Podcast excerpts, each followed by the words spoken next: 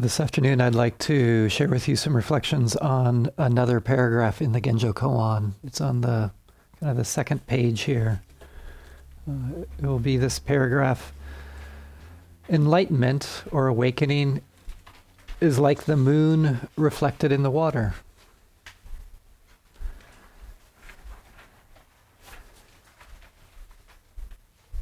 And before I get to those specific lines, I, I uh, again want to really point out that the Dogen's giving us a kind of a different story or a different narrative of of the flavor of freedom or the flavor of awakening than we sometimes find in in early Buddhism or in in Theravada. And I've found it so helpful for really specific reasons in my life. And I, again, want to come back to that very simple um, distinction that I shared with you at the beginning, that we have these two stories, right? We we have the story of the journey that we, I start over here, right, on your, on your right here, and then I practice some, I practice a little bit more, a little bit more, and then I'm over here, awakening, whew, ah, nice, mmm. And then Dogen, oh, practice happens here, and awakening happens right here. Practice, awakening, same moment, just this. And I want to point out, I love both of these stories.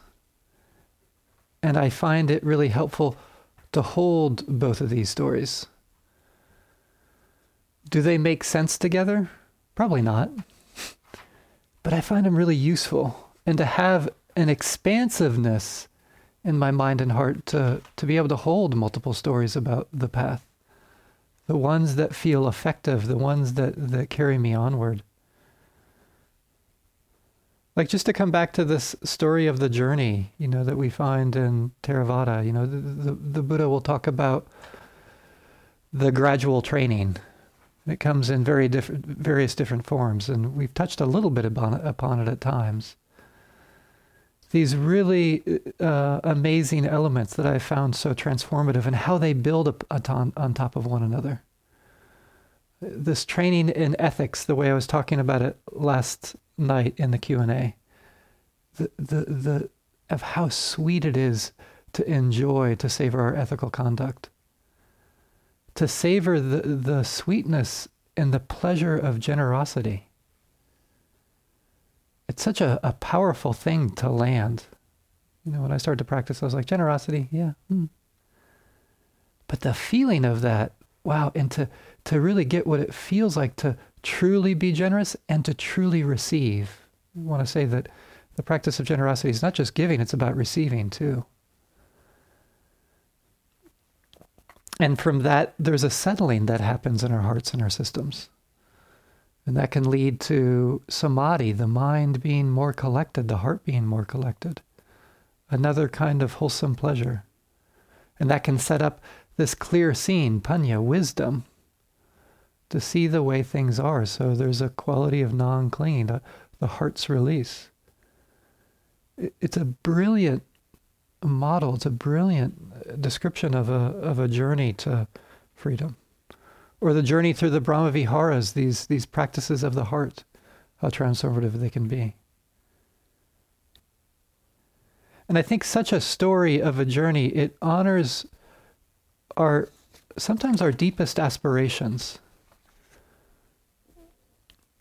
which I think, for me at least, are, are so important to have in our lives. Your most heartfelt, wise aspirations. Whether it be simply wanting to be a better person in the world, the aspiration to be a better parent or a better grandparent, the aspiration just to connect with others, the aspiration for more ease or contentment in your life. Those are beautiful aspirations. And I hope that we also have aspirations for the communities that we live in, the society that we live in. We need them. Especially when I look at the, the troubled world that we live in. An aspiration of, of something that holds wisdom and love. What, what a beautiful thing to hold in our hearts. So I feel like we need vision and aspiration for our lives and for the society that we live in. So I just want to be clear about that. This this this notion of a journey, the spiritual journey, I have found so important. And the reason why Dogen's different version has been so important to me is not because there's something wrong with this story or narrative of, of journey. It's because what I discovered is the way my mind holds the idea of journey, whether it be a spiritual journey or a journey in other aspects of my life. It's the way I hold it that causes so much dukkha, so much suffering. So I want to talk a little bit about that and how uh, this this certain aspect of, of Zen practice in, in terms of Dogen's vision has been so helpful. And I remember this getting really clear to me when I was ordained. I was uh, after about a, I was... It was probably about after a year of being ordained. I was practicing very diligently and, and very earnestly. You know, Rinzai Zen is, I always like to say it's a young person sport. You get up at three o'clock in the morning, and then you'd sit and you'd go to sleep at nine thirty at night. Um, they were long days, and it was filled with work and practice. You know, our days off, I like to always share about our days off. Our days off would be would feel so sweet compared to that, because you you get to get up at five thirty instead of three, which felt so nice. Get to sleep in. Ah, ooh, it feels so good. And then um, and then you still have to do, you know, kind of a formal um, uh, breakfast, and then you'd have work in the in the morning, and then you'd have a formal lunch, and then you'd have your day off after lunch. But then the what's called these clappers would clap at four ten in the afternoon, so that you'd have to go back into the meditation hall for the rest of your uh, for your for your day. So that was your quote unquote day off. And I was really into it. I was really my heart was on fire about the Dharma, but I hit this huge wall, and I had this this uh, it was maybe painful realization that my diligent practice was really mostly being fueled by my sense of unworthiness, a sense of lack. The, it was, it felt so deep, like it was in my bones, that something's wrong with me. And if I practice really hard, finally, finally I'll go beyond that. It was this dynamic, to put it generally, is is kind of, you know, wanting to be the kind person or the good person or the person that didn't have something wrong with them, that wasn't flawed. And then I'd have some experience of really strong mindfulness or the heart opening, and it would be like, oh, yeah, nice. And then, then it'd go away. Have you experienced that? How it goes away? And sometimes my, you know, it'd feel like my practice was crashing and my mind just being lost or lost in aversion, self-judgment. And boom, I was back in this world of unworthiness, back in this world of like, wow, something's wrong with me. And then I'd climb out of it again, have some strong mindfulness, oh, kindness and heart opening, ah, mm, the practice unfolding. And then boom, another difficult patch. Ah, man, there's something wrong with me. I am no good. Have you ever noticed this cycle? Maybe I'm the only one. Well, at least a couple of people are nodding. It, and I noticed, started to notice it was just this cycle. I mean, and, and, and spiritual practice was the promise for something different. And here was the same old cycle again.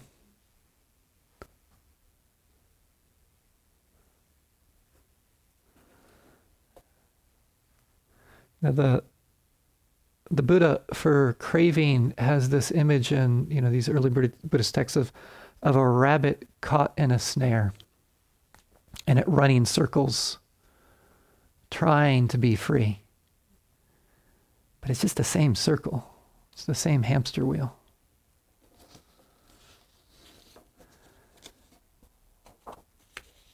This is this da- dynamic of unworthiness, or something's wrong with me, or feeling not enough in some way. It fits in with this Theravada teaching around becoming, trying to become somebody. Right? And on retreat, it, sometimes it's in the down points. It can be, you know, you look around and you're like, well, every, everyone else is kind of doing retreat here, but I'm just flailing. I can't really do it. I'm just faking it. And really the opposite is part of the cycle. Man, I'm so good at this. Those other people, huh? Same cycle. We're still caught in the circle of becoming, of not enough.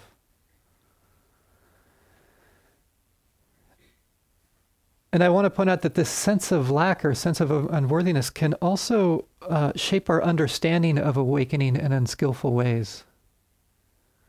There's a, the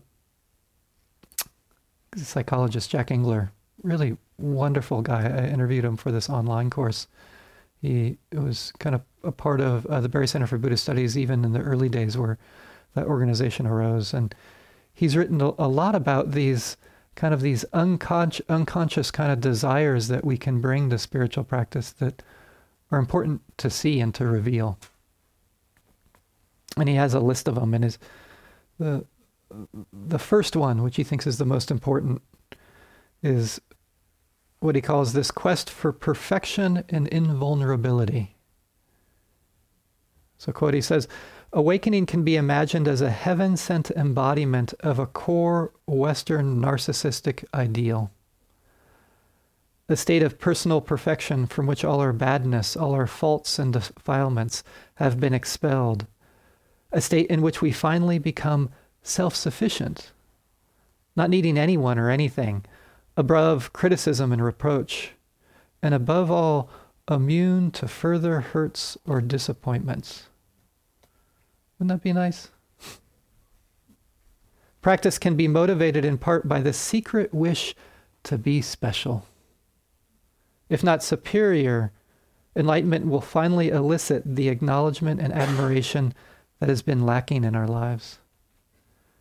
Because narcissistic issues are so pervasive, per, pervasive in character development and across every level of functioning, this is usually the most important of these kind of underlying tendencies.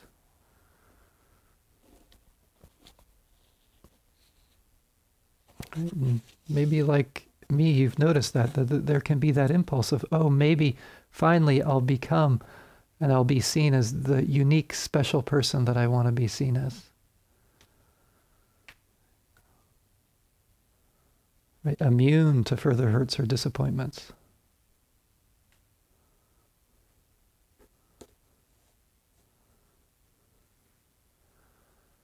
And this sense of not enough or never enough, that's, well, we come by it honestly. We inherit it sometimes through family, some through, sometimes through the messages of society around notions of success and the things we get affirmed around. There's this great poem by uh, Billy Collins. I don't know if you know the American poet Billy Collins, really a wonderful poet. And he has this poem, My Favorite seventeen-Year-Old High School Girl. It's kind of like this, it's about the subtle messages we get from parents. And so when I read this, you have to imagine that here, to imagine, here are these parents, one of the parents of the seventeen-year-old high school girl speaking to her, you know. So this is what they're, what, what this, this parent is saying to their, to their daughter, their seventeen-year-old daughter. So they say, do you realize that if you had started building the Parthenon on the day you were born, you would be all done in only one more year? Of course, you could have done that all alone. So never mind. You're fine just being yourself. You're loved for just being you. But did you know that at your age, Judy Garland was pulling down one hundred fifty thousand dollars a picture Joan of Arc was leading the French army to victory, and Blaise Pascal had cleaned up his room. No, wait, I mean, he had invented the calculator. Of course, there will be time for all that later in your life, after you come out of your room and begin to blossom, or at least pick up all of your socks. For some reason, I keep remembering that Lady Jane Grey was Queen of England when she was only fifteen. But then she was beheaded, so never mind that as a role model. A few centuries later, when he was your age, your age, Franz Schubert was doing the dishes for his family, but that did not keep him from composing two symphonies, four operas, and two complete masses as a youngster. But of course, that was in Austria at the height of Romantic lyricism, not here in the suburbs of Cleveland. Frankly, who cares if Annie Oakley was a crack shot at fifteen, or if Maria Callas debuted as Tosca at seventeen?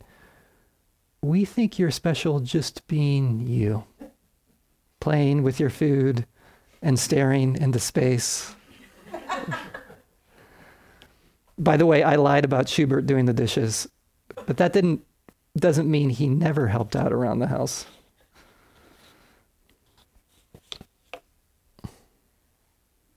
All right, these subtle messages we receive.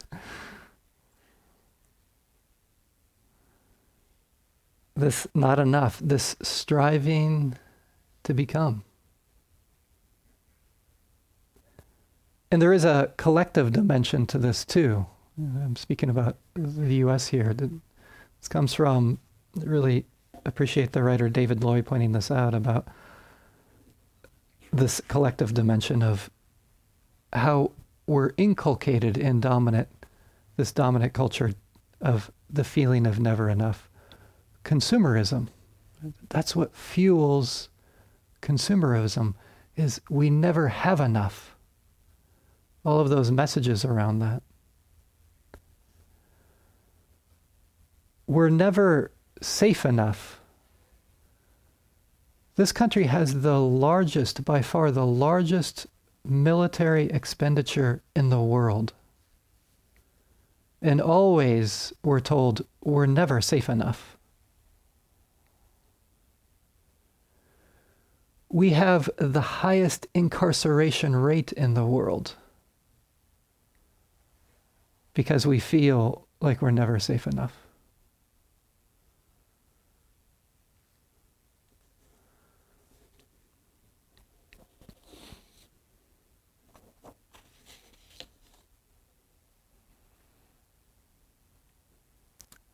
So in some ways we swim in it, maybe some of us more than others. I want to acknowledge that. You know, again, some maybe I'll maybe able to relate to this and others maybe not so much.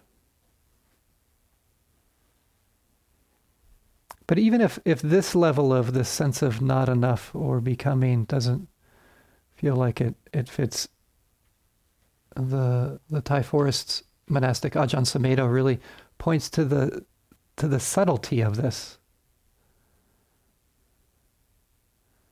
He says, when I started practicing meditation, I felt I was somebody who was very confused, and I wanted to get out of this confusion and get rid of my problems and become someone who is not confused, someone who is a clear thinker, someone who would maybe one day become enlightened.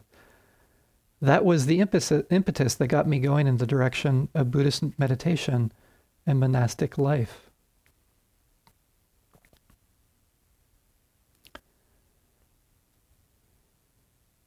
He said, but then by reflecting on this position that I am somebody who needs to do something, I began to see that it's a created condition.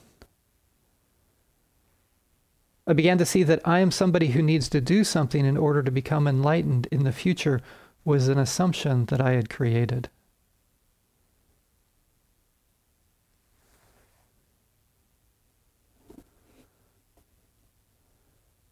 So I want to point out, this this can be a, a pretty central way of how we see ourselves in the world. And again, just as I began this talk, I love the story of a journey, of the journey. There's a place for it. But sometimes there's these underlying hooks that are so important to see.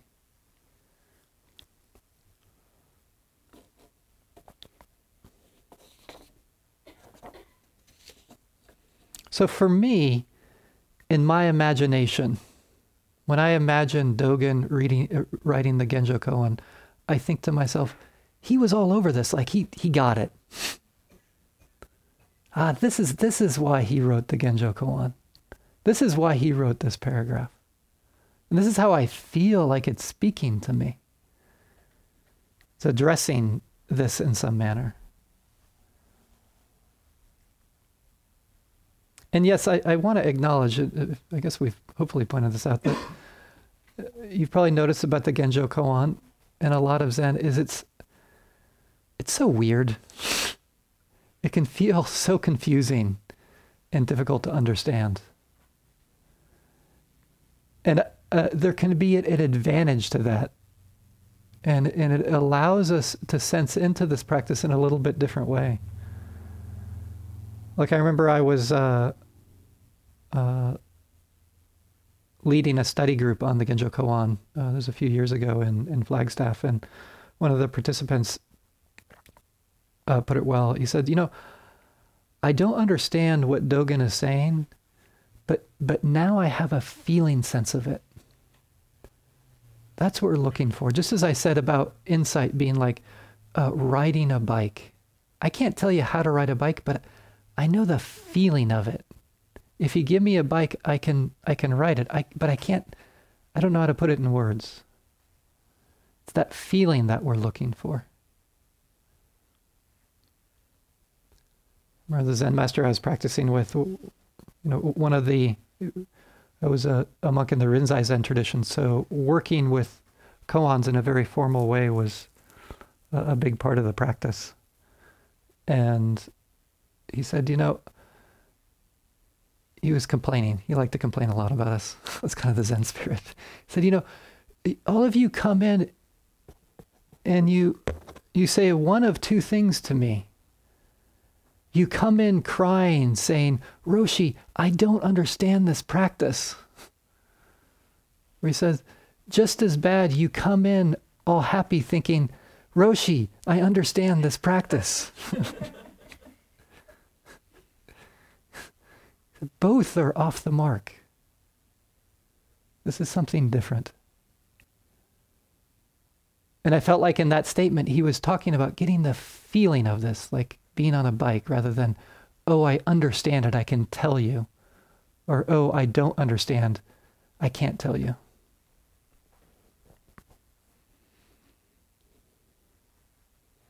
So let's look at these sentences, see what maybe can come out in this context. Right. Enlightenment is like the moon reflected on the water. The moon does not get wet, nor is the water broken. For me, there's something so powerful about that, right? There's the, there's the vastness of the moon in the water. And it, it's it's not getting wet, and and also the the water's not broken by such a a vast, you know, thing there in the sky. And although its light is wide and great, the moon is reflected even in a puddle an inch wide. The whole moon and the entire sky are reflected in dewdrops on the grass, or even in one drop of water.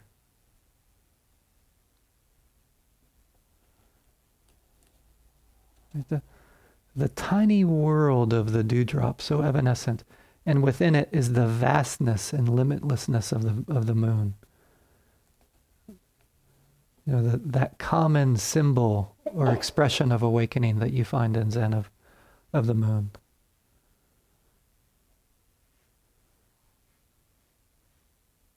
So it's like, in my limited, imperfect, broken life, in the dewdrop of my life, there it is, this vastness, this wholeness right there. the whole moon and the entire sky are right there within my small little life. Within the brokenness of my life, there it is.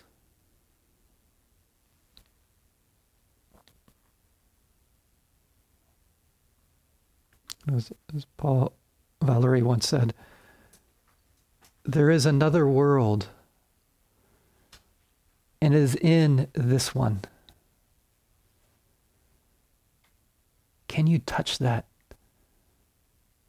To touch the vastness, the limitlessness of the entire sky and the moon in your limited, imperfect life.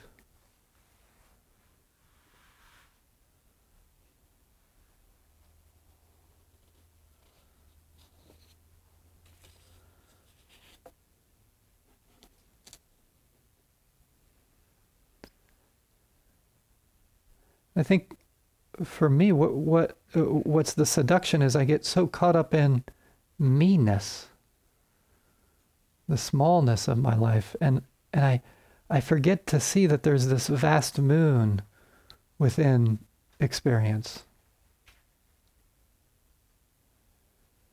It's always there. It's already there. I don't have to look somewhere else. It's right here. It's just this in this moment. So this is so helpful, I have found, around the sense of not enough. Because from this, it doesn't matter if there's a feeling of not enough. It's just a feeling. It doesn't mean that there's not a, a vastness of the moon right there.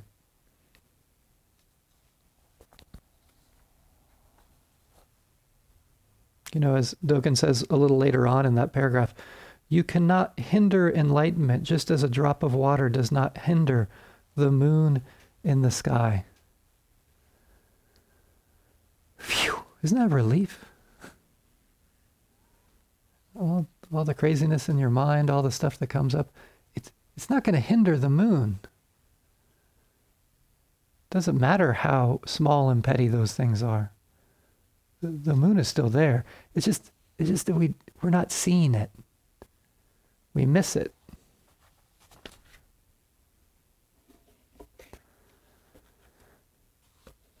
And this is a theme that you find in, in Buddhism as it, you know, as it travels across China and into Japan and Korea. And,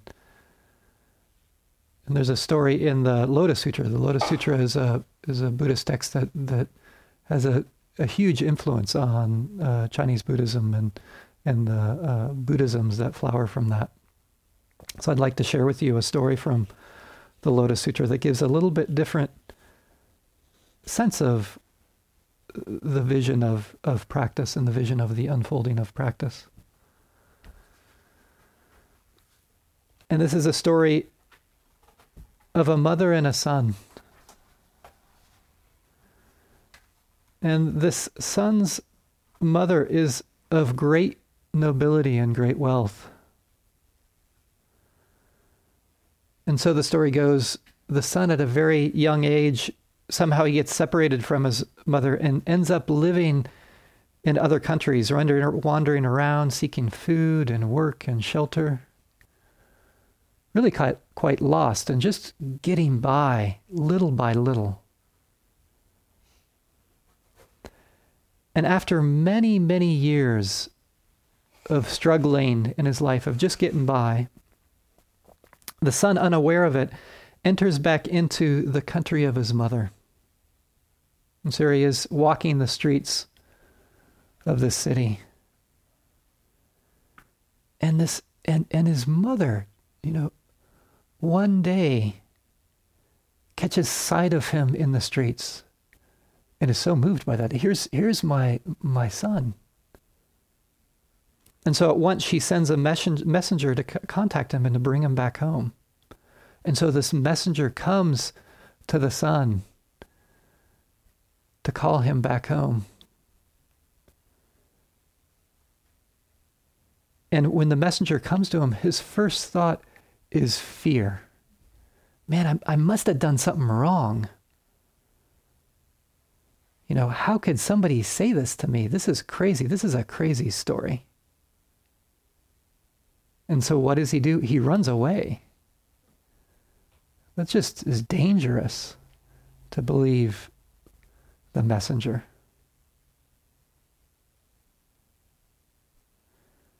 And so the messenger goes back and tells the mother about this. And then she realizes, oh, interesting. He doesn't have the capacity to really understand his family, his birthright. So then she decides to send out a few other messengers dressed in other kind of work clothes. And he's looking for work. And so one of them says, hey, hey, you can come over to this property here and uh, shovel dirt. And through that, you know, we'll pay you a, a day's wage. You'll get a little bit of food. So please come. So he's like, okay, this sounds like a good job. So over years of coming into the palace of his mother, he's just working, shoveling dirt. And his mother gets close to him by wearing the worker's clothes and working together with him. And then after many years of working so close to her, they she he, he grows accustomed to her. And gradually, as they connect, she starts to introduce him just to his no his to her nobility and her wealth. And then it's just before she dies that she reveals to him, oh, you are actually my son, and this is your true home. This is your birthright.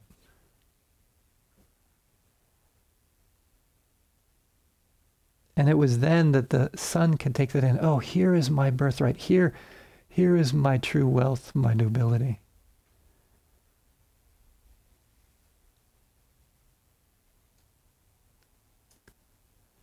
It's the same thing for us. It's just coming to rest in this nobility and wealth of our lives, to claim our birthright. Not becoming, rather finding. Finding our true home.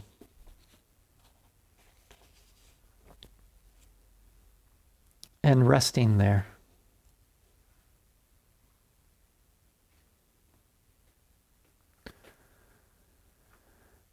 And why hasn't it happened before in our lives? It's kind of just like the sun, isn't it?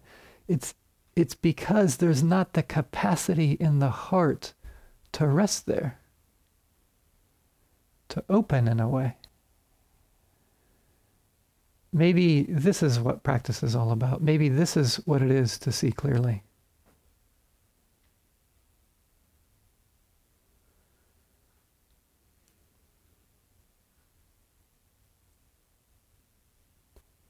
So practically when I said it's this perspective that allows for a deep accept- acceptance. And yeah, I still need to engage in the practice again and again and again. You know, the continuity of practice, the frequency of being present. And then it feels like I can start to sense into my true home, the true refuge. What is the true refuge? Sometimes what is seen as the true refuge is awareness itself. The true home of awareness itself. And some of you might be familiar with this. There's so many traditions that talk about this fundamental nature of awareness being so connected with our freedom and awakening, like in Tibetan Buddhism with Dzogchen and Mahamudra. In Zen, you see this, you know, often like uh, the great uh, Son or uh, Zen master Chinul, the Korean Zen master, or Advaita Vedanta, or in some aspects of the Thai forest tradition. You know, Ajahn Sumedho speaks to this. He says, awareness is your refuge. awareness of the changingness of feelings, of attitudes, of moods, of material change and emotional change. Stay with that, because it's a refuge that is indestructible. It's not something that changes. It's a refuge that you can trust in. This refuge is not something that you create. It's not a creation. It's not an ideal. It's very practical and very simple, but easily overlooked and not noticed. When you're mindful, you're beginning to notice it's like this.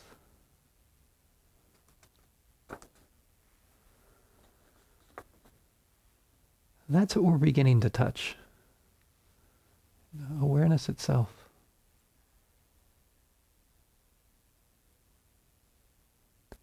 I mean, just to acknowledge, it's such a mystery, don't you think, to be aware? I mean, here we are on this teeny, teeny little planet in this vast universe, engaged in such a mysterious activity of simply being aware. What's up with that? It's hard to say if there's other corners of the universe where being aware, this awareness is happening. Maybe it is. Isn't that weird? A trip? That's what I love about retreat, just to have a days just to to partake in the mystery of that.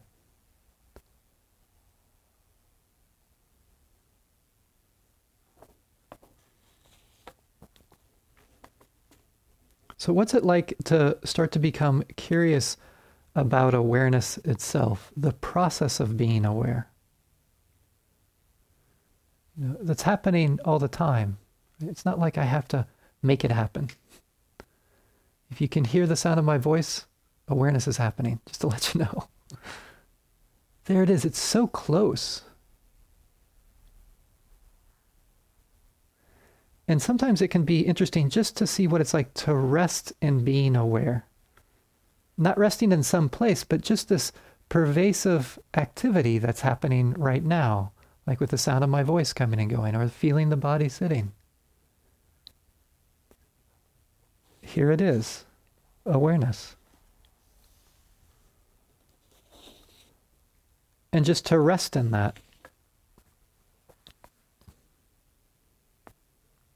So sometimes the instruction that I found helpful at times, just to taste this differently, is a is instructions that you find in Dzogchen, which is uh, the encouragement to, in this moment right now, don't meditate. This is really important. to to see what it's like to drop meditating right now, just like drop it. And don't be distracted. And in that space, just to kind of rest, to see like, oh, here, awareness is right here. Like, I don't have to like make it happen. And sometimes it's nice just to take a break from meditating and just to rest. And in that resting, you might might feel, oh, here it is. Oh, yep, awareness is right here. It's like, you can't get away from it. What's it like to turn the attention to awareness itself in that way, just to rest there?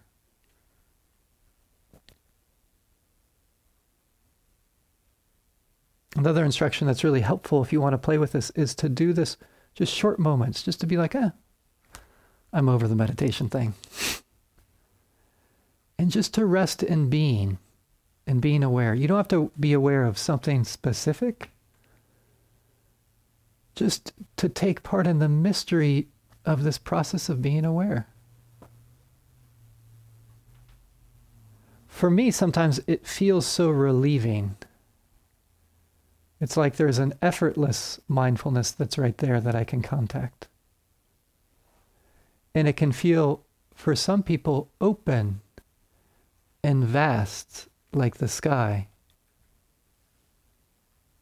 it's luminous in the sense of it's aware of experience, so luminous like the moon.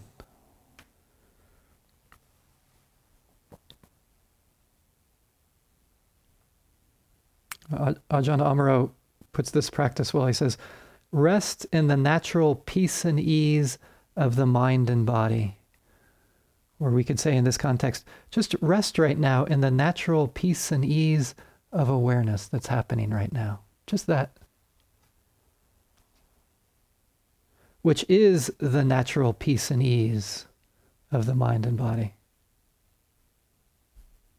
And then whenever whenever anything arises that interferes with that natural peace and ease, attend to that.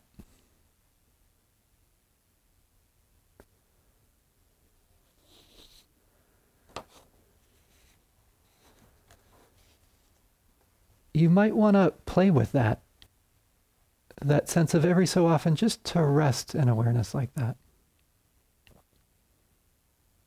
Dogen puts it well in another fascicle, another essay. He said, you should therefore cease from practice based on intellectual understanding, pursuing words and following after speech, and instead learned, learn the backward step.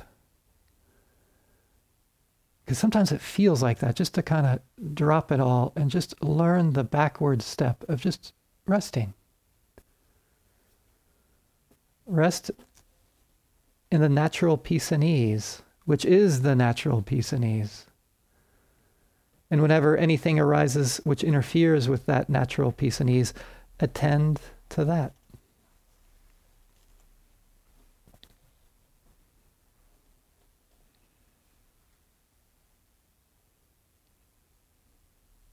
So there it is, right? There, there's the, the dewdrop of our lives, the imperfection of our lives, the wandering mind, the complications. And right there, right right there immediately, there's awareness. There's there's the vastness of the sky. There's the full moon right there. Something so wondrous about it. You know, Basho says it well. He says, you know, it's it's not like anything they compare it to. The summer moon. True, anything. It, it's not like anything they compare it to, just this simple act of being aware.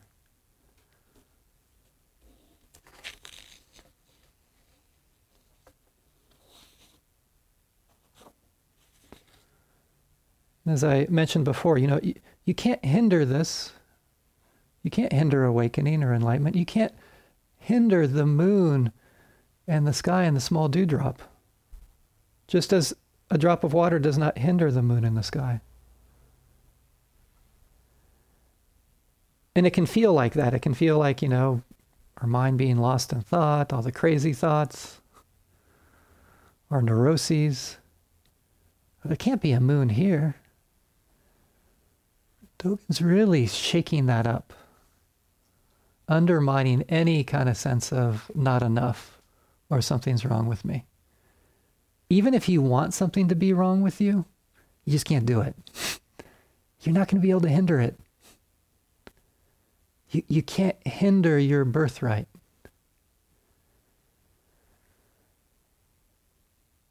And, as he points out, enlightenment does not divide you, just as the moon does not break the water. Isn't that amazing? Like something so vast as the moon does not break the dewdrop.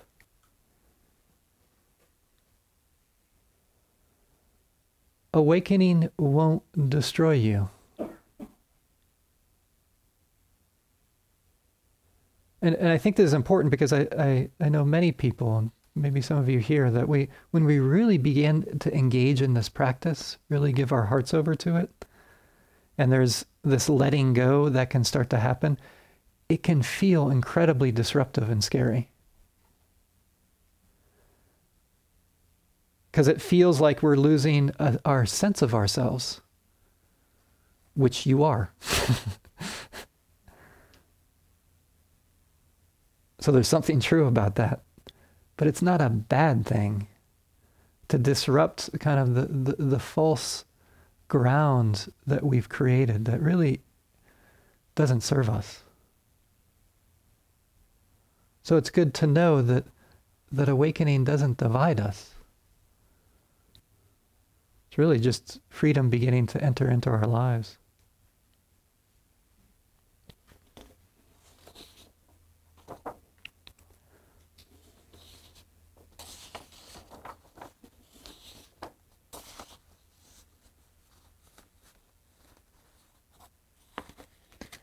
And maybe this whole awakening thing in this image isn't about becoming special, like what Jack Engler was talking about. Maybe it really is just about being ordinary. Really ordinary. You know, at a, I know uh, at a friend who went to um, this monastery in Thailand, Wat Papong, which was uh, Ajahn Chah. If those of you know Ajahn Chah, was Ajahn Chah's first uh, monastery. And I think it was when Ajahn Chah fell ill, uh, one of his students, Ajahn Liam, uh, took over uh, uh, the monastery. So he, he, he's been the, the abbot there since nineteen eighty-two. And if you ever read about Ajahn Liam, there's a really, there's a a book of his, I think it's called No Worries, and there's a description of his awakening, which is really, I find, moving. Just the way he describes the heart opening in this really profound way. Um, and the way he describes it is, yeah, just inspiring. It's like a classical Theravada description of full awakening. So, so a lot of people think, like, he's the dude, you know, he's he's really thought to be this fully awakened person. And, and so I know this person who went to uh, to visit Ajahn Liam at Wat Papong. And so um, he goes there and uh, he goes into the, the monastery grounds, and he's trying to find Ajahn Liam. And uh, luckily he finds uh, one of the monks there sweeping the grounds. And uh, so he goes up, you know, bows to the monk and says, um, please, I'm I'm just wanting to visit uh, Luang Por Liam, or Ajahn Liam, the abbot. And he says, oh, that's me. And he said, what was so striking about Luang Por Liam, Ajahn Liam, was just this ordinary monk that you would look over. There's nothing charismatic about him or grand. Just an ordinary person doing ordinary things, like taking care of the monastery grounds. Maybe that's what it is to to discover the the moon in this dewdrop. Just to live an ordinary life. As the Zen Master Tokusan said, he said, what is known as realizing the mystery is nothing but breaking through to grab an ordinary person's life.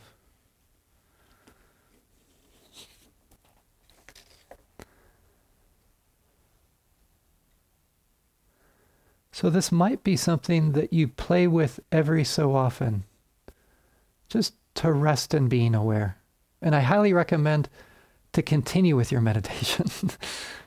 Because what you'll notice is a lot of times we try to do this, and it's it's so much more interesting just to do it, you know, as this uh, great Tibetan master says, short moments many times. Because it, it, to catch that sense of non-doing. And it works better just a few seconds of, oh, okay, just to rest in awareness. And then go back into meditating. Just to play around with that. Oh, rest. Oh, yeah. No need to do anything. And then come back into the practice that we're talking about. Because if you try to do it all the time, you're going to try to do it all the time. And that's kind of antithetical to simply resting in one's birthright.